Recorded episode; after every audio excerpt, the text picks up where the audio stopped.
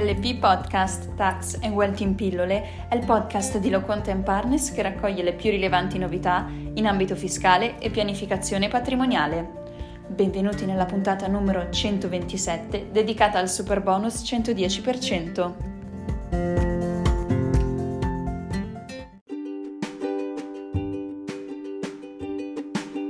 Ecco il primo quesito della puntata odierna.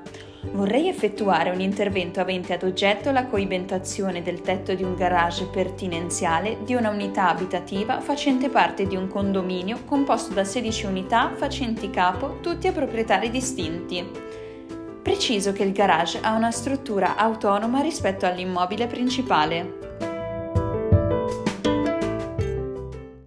Come precisato dall'Agenzia delle Entrate, mediante la circolare 24 del 2020, rientra nel perimetro oggettivo della misura agevolativa da superbonus il sostenimento di spese relative a taluni specifici interventi finalizzati alla riqualificazione energetica e all'adozione di misure antisismiche degli edifici, nonché a ulteriori interventi realizzati congiuntamente ai primi, effettuati su parti comuni di edifici residenziali in condominio, su edifici residenziali unifamiliari e relative pertinenze, su unità immobiliari residenziali funzionalmente indipendenti e con uno o più accessi autonomi dall'esterno siti all'interno di edifici plurifamiliari e relative pertinenze, su singole unità immobiliari residenziali e relative pertinenze all'interno di edifici in condominio condominio.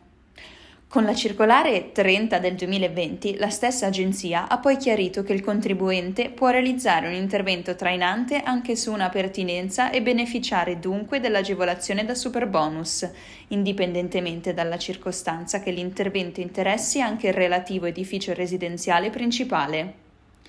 Preme rammentare che in caso di realizzazione di interventi su parti comuni dell'edificio, la detrazione spetta anche ai possessori di sole pertinenze che abbiano sostenuto le spese relative a tali interventi.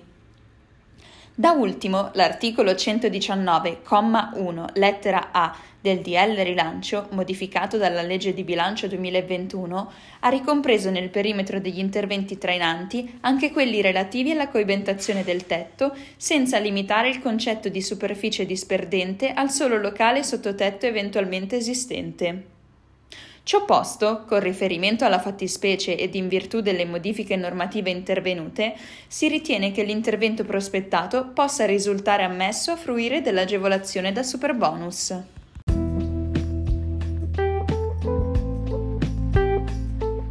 Passiamo al secondo quesito. Un condominio ha realizzato come lavoro trainante il cosiddetto cappotto termico. Visto i pareri discordanti dei diversi tecnici, rientrano nell'agevolazione anche la sostituzione degli infissi del vano scale condominiale e la sostituzione del portone condominiale in qualità di interventi trainati? Come precisato dall'Agenzia delle Entrate nella circolare 24 del 2020, il superbonus spetta nel caso di interventi di isolamento termico delle superfici opache verticali, orizzontali ed inclinate, delimitanti il volume riscaldato verso l'esterno o verso vani non riscaldati che rispettano i requisiti di trasmittanza di dispersione del calore, definiti da apposito DM. La risoluzione 60E del 2020 ha ribadito che gli interventi di sostituzione di infissi, nonché dei portoni esterni condominiali, sono ricompresi nel novero dei lavori trainati solo a condizione che delimitino l'involucro riscaldato dell'edificio verso l'esterno o verso locali non riscaldati.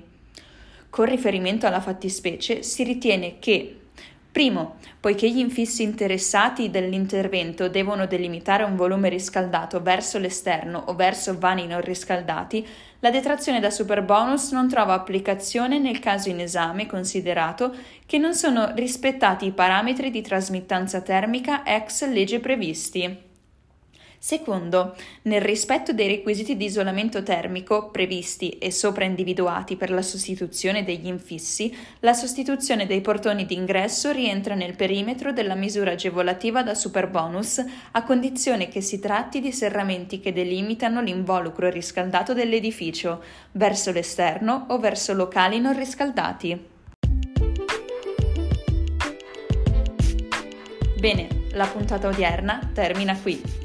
Vi aspettiamo lunedì, sempre alla stessa ora, con una nuova puntata di LP Podcast.